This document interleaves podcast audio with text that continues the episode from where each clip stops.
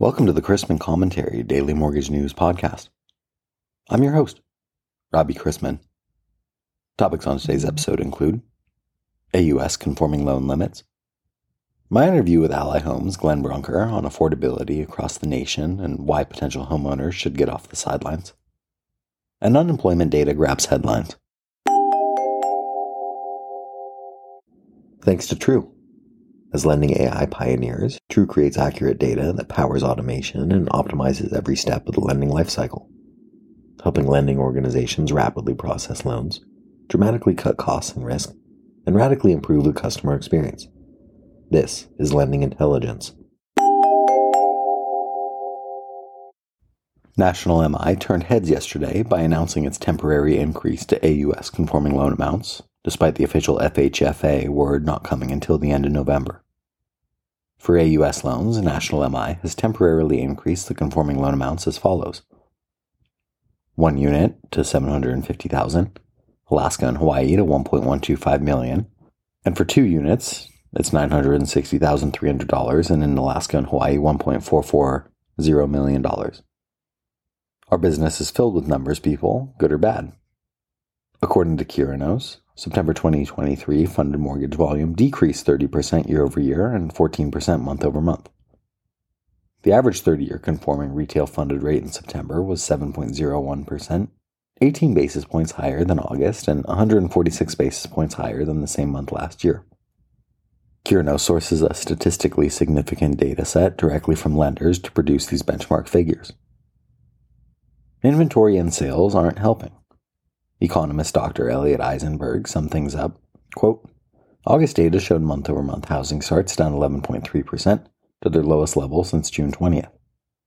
The NAHB Housing Market Index down sharply month over month for the second month in a row, and new home sales weakening 8.7% month over month, the biggest decline since September 2022.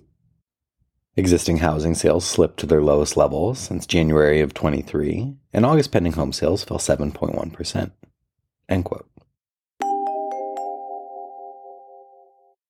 For today's interview, I wanted to welcome back onto the show Ally Homes Glenn Brunker to talk about affordability across the nation and why potential homeowners should get off the sidelines. He's president of Ally Home, responsible for leading the growth of Ally's mortgage business, and he has oversight of both the direct originations and bulk acquisition businesses, as well as the responsibility for the servicing platform. He also leads the secondary marketing and business line risk functions. Glenn has extensive executive experience in leading banking operations, secondary marketing, production channels, and all key risk functions. As before joining Ally in 2018, he held several leadership roles in financial services at Bank of Oklahoma Mortgage, Fifth Third Bank, National City Bank, and Oak Street Mortgage.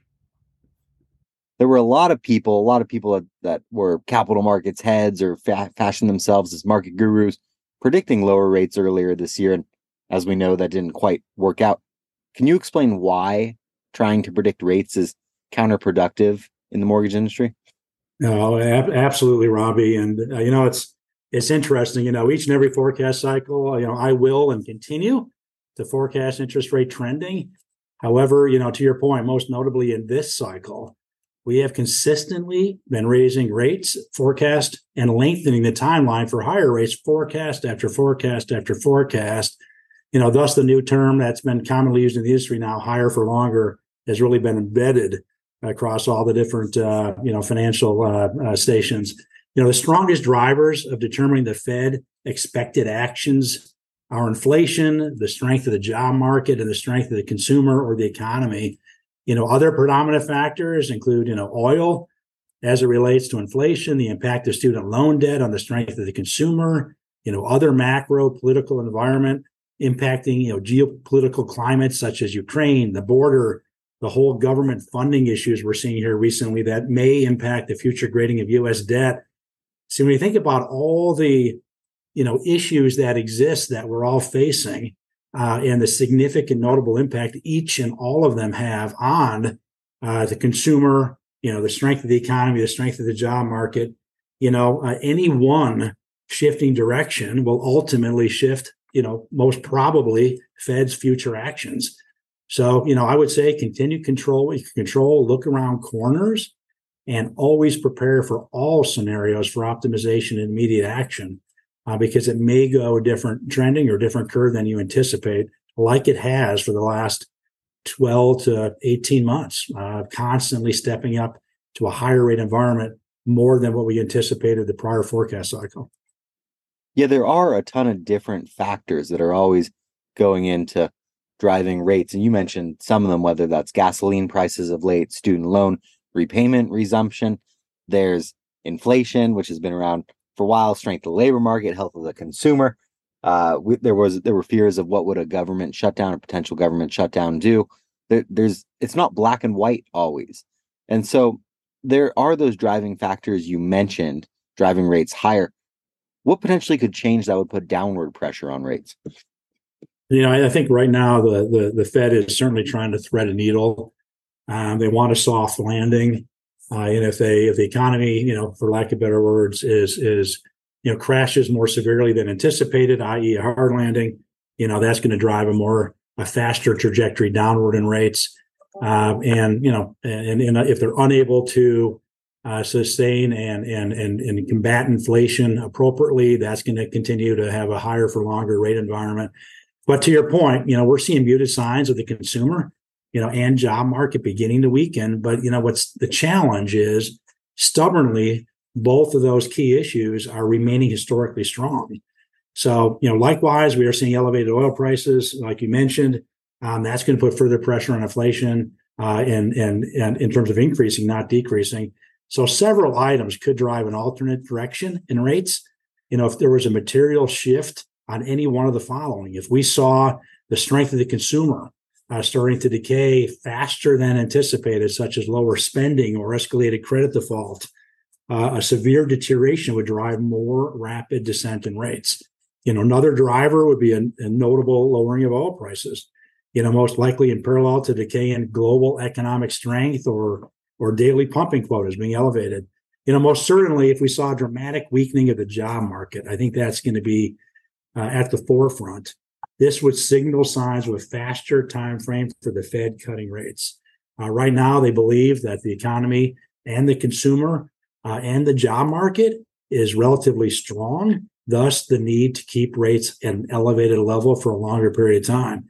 If any of those signs start to show faster weakness than anticipated, which I believe may be the case, we would see a lower rate environment um, in the future. So let's talk about that lower rate environment. And, and I'm going to ask for potential home buyers out there about timing the market. And, and to a lot of my friends, I'm the mortgage guy. So they say, oh, is now a good time to buy a house? Should I wait? What are rates going to do? And hopefully, I'm not taking the words out of your mouth here. But what I'd say to them, the, the current situation is the moment that rates drop, house prices are going to go back up because there's going to be bidding wars again. And so overall affordability isn't necessarily going to increase. So my advice to people is to buy sooner rather than later. But I'm going to ask you, since you've been in the industry a lot longer than I have, are you a proponent of timing the market as a home buyer? You know, personally, uh, absolutely not. I, have held this position uh, for quite some time. Uh, if you are ready to buy, you can qualify with no undue pressure and make solid financial decisions. Now, to my point, going back just 12 months, many people call for strong national deterioration home prices, you know, to well over double digits in 2023. And, you know, year on year, last 12 months, we're seeing home prices escalated by 5%. Uh, those same individuals call for mortgage rates topping out at around 6%, six and a half. Now we're seeing pricing, you know, near eight. So the recommendation at this time, you know, at that time was to hold as a buyer because you'll have a better time in the future to buy because home prices and rates would drop. Neither materialized. So personally, I do believe the long term trajectory on rates is downward. I also believe the long term trajectory on home prices is upward uh, due to muted and you know future inventory and and uh, in demand. Uh, however, you know when you take a look at today's decision, you know buy now and refinance later if the opportunity exists. You still won.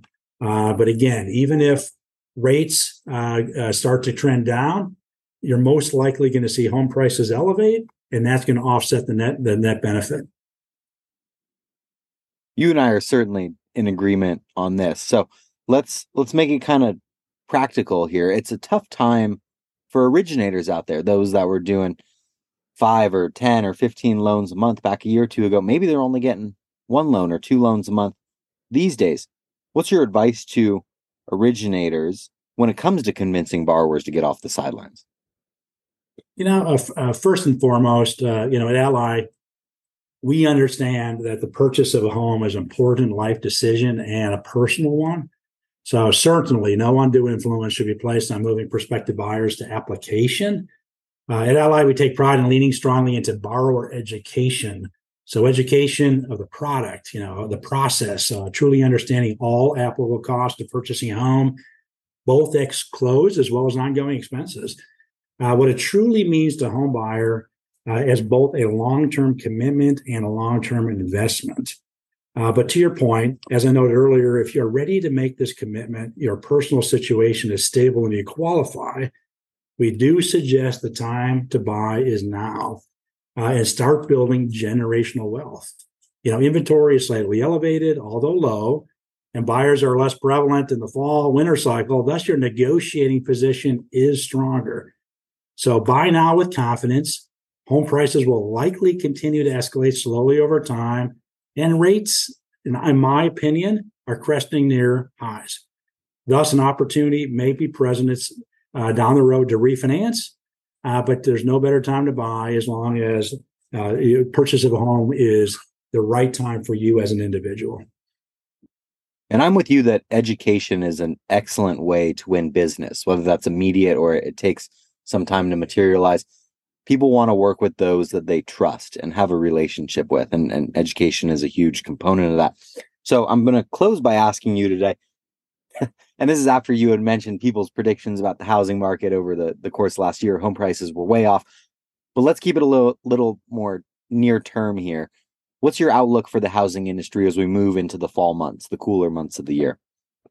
Yeah it's it's interesting. I think you know we haven't seen this in a while but i think definitely the industry is is migrating back to the the more historic uh, cyclical environment that we've seen. So number one, we're going to see you know downward uh, sales uh, uh, in Q4 and Q1 due to both that cyclicality impact. typically, we see that seasonal time frame muting sales in in those quarters.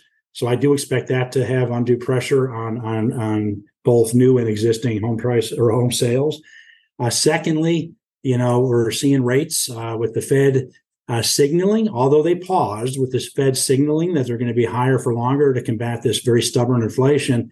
You know, that is going to put uh, continued upward pressure on rates. So we're going to see mortgage rates, I believe, still hovering in the mid to upper sevens uh, through Q1, uh, most likely. so as a result, uh, we are going to see uh, rates continuing at near 15 year highs. And in addition, have, we don't talk about jumbo much. Uh, we typically we've seen jumbo rates uh, below conforming rates uh, for quite some time now. Uh, but as we see the banks starting to lessen their appetite for balance sheet as a result of potential Basel III implications, capital preservation, you know, we're seeing those jumbo rates creep back up to the same levels as conforming, uh, and most likely will be in that seven and a half to eight range uh, over the next quarter or two. Uh, so once again, um, I, I, think that we're going to have some pressure, uh, but if the but if again if it's a personal choice and you're in the market, uh, now is the time to buy. For those buyers uh, that have some level of patience, are looking for predominantly a lower rate. Uh, we do expect mortgage rates to begin to decline slowly in the second quarter of 2024.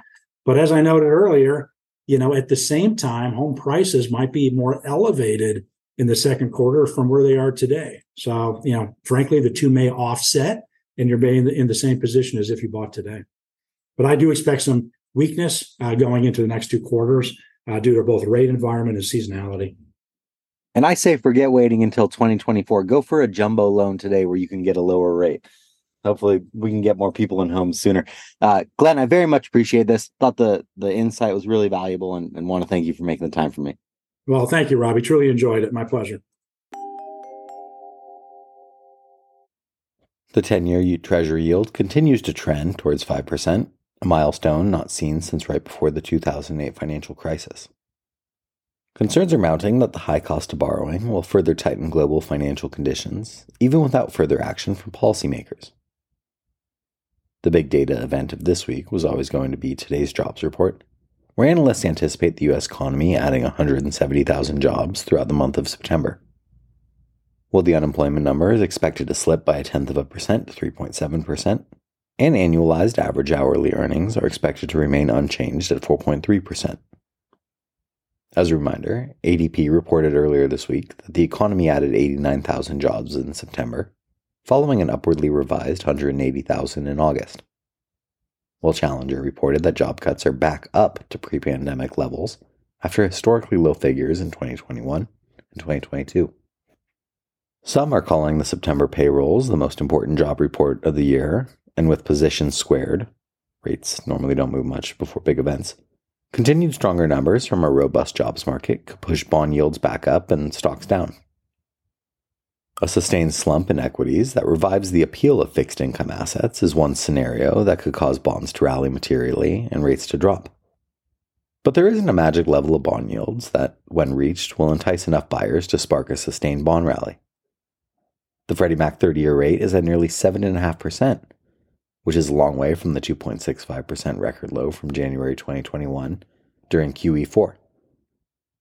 The average percentage of conventional 30 year borrowers with incentive to refinance, of at least 50 basis points, sits at 0.03% and has averaged as 0.3% for the whole of 2023.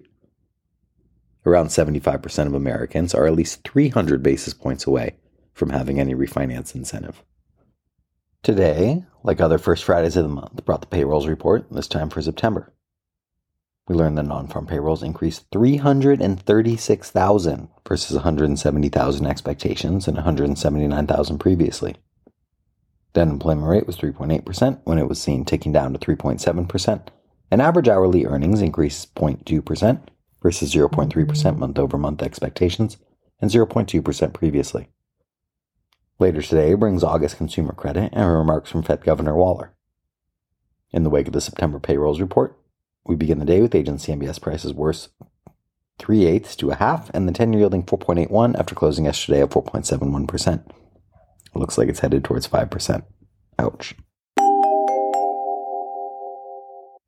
Let's wrap up with a joke and some housekeeping. Seized with summer's end on a glorious October day, four college boys played hooky from their afternoon psychology class. The next morning, they explained to the professor that a flat tire had prevented their return from lunch. The professor nodded knowingly. Well, you missed a pop quiz yesterday afternoon, but I'm going to give you a chance to make it up. Instructing each to take a seat and take out a sheet of paper, she began Here's the first question Which tire was flat?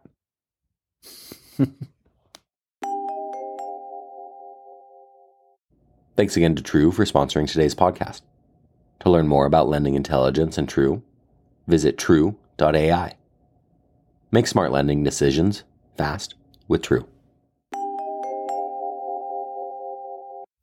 If you have any questions about the podcast or sponsoring opportunities, send me an email at robbie at robchrisman.com. Visit robchrisman.com for more information on our industry partners, access to archived commentaries, and how to subscribe to the daily mortgage news and commentary. To listen to or download past episodes of this podcast, search Mortgage News on any platform you get your podcast from.